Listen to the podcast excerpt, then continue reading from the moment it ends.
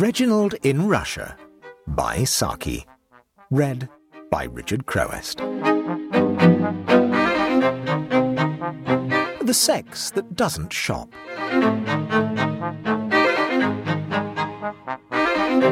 The opening of a large new centre for West End shopping, particularly feminine shopping, suggests the reflection do women ever really shop?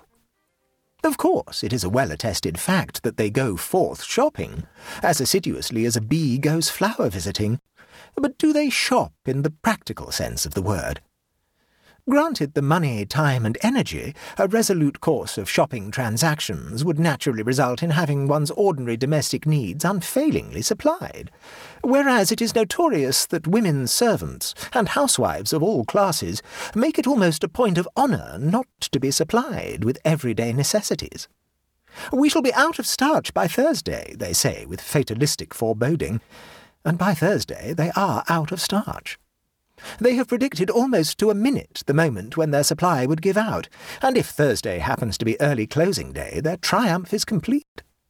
A shop where starch is stored for retail purposes possibly stands at their very door, but the feminine mind has rejected such an obvious source for replenishing a dwindling stock. We don't deal there places it at once beyond the pale of human resort. And it is noteworthy that just as a sheep-worrying dog seldom molests the flocks in his near neighbourhood, so a woman rarely deals with shops in her immediate vicinity. The more remote the source of supply, the more fixed seems to be the resolve to run short of the commodity. The Ark had probably not quitted its last moorings five minutes before some feminine voice gloatingly recorded a shortage of bird seed. A few days ago, two lady acquaintances of mine were confessing to some mental uneasiness because a friend had called just before lunchtime, and they had been unable to ask her to stop and share their meat, as, with a touch of legitimate pride, there was nothing in the house. I pointed out that they lived in a street that bristled with provision shops, and that it would have been easy to mobilize a very passable luncheon in less than five minutes. That, they said with quiet dignity, would not have occurred to us, and I felt that I had suggested something bordering on the indecent. But it is in catering for her literary wants that a woman's shopping capacity breaks down most completely. If you have perchance produced a book which has met with some little measure of success, you are certain to get a letter from some lady whom you scarcely know to bow to, asking you how it can be got. She knows the name of the book, its author, and who published it, but how to get into actual contact with it is still an unsolved problem to her. You write back, pointing out that to have recourse to an ironmonger or a corn dealer will only entail delay and disappointment, and suggest an application to a bookseller as the most hopeful thing you can think of. In a day or two she writes again. It is all right, I have borrowed it from your aunt. Here, of course, we have an example of the beyond shopper, one who has learned the better way.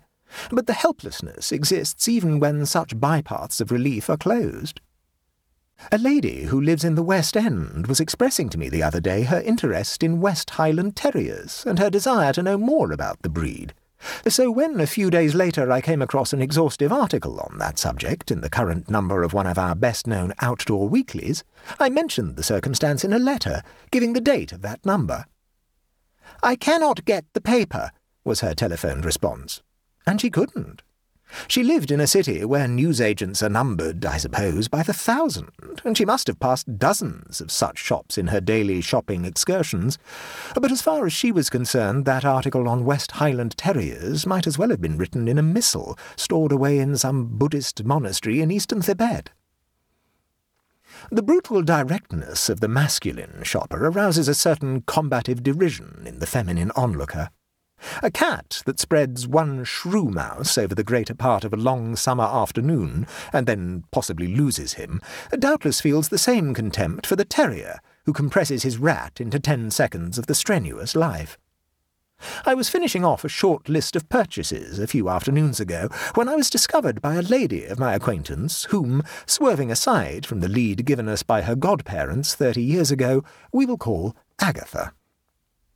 You're surely not buying blotting paper here, she exclaimed in an agitated whisper, and she seemed so genuinely concerned that I stayed my hand. Let me take you to Winks and Pinks, she said, as soon as we were out of the building. They've got such lovely shades of blotting paper pearl and heliotrope and momie and crushed. But I want ordinary white blotting paper, I said. Never mind, they know me at Winks and Pinks, she replied inconsequently. Agatha apparently has an idea that blotting paper is only sold in small quantities to persons of known reputation, who may be trusted not to put it to dangerous or improper uses. After walking some two hundred yards, she began to feel that her tea was of more immediate importance than my blotting paper. What do you want blotting paper for? she asked suddenly. I explained patiently. I use it to dry up the ink of wet manuscript without smudging the writing.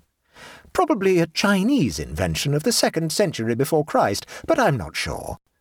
The only other use for it that I can think of is to roll it into a ball for a kitten to play with. But you haven't got a kitten, said Agatha, with a feminine desire for stating the entire truth on most occasions. A stray one might come in at any moment, I replied. Anyway, I didn't get the blotting paper.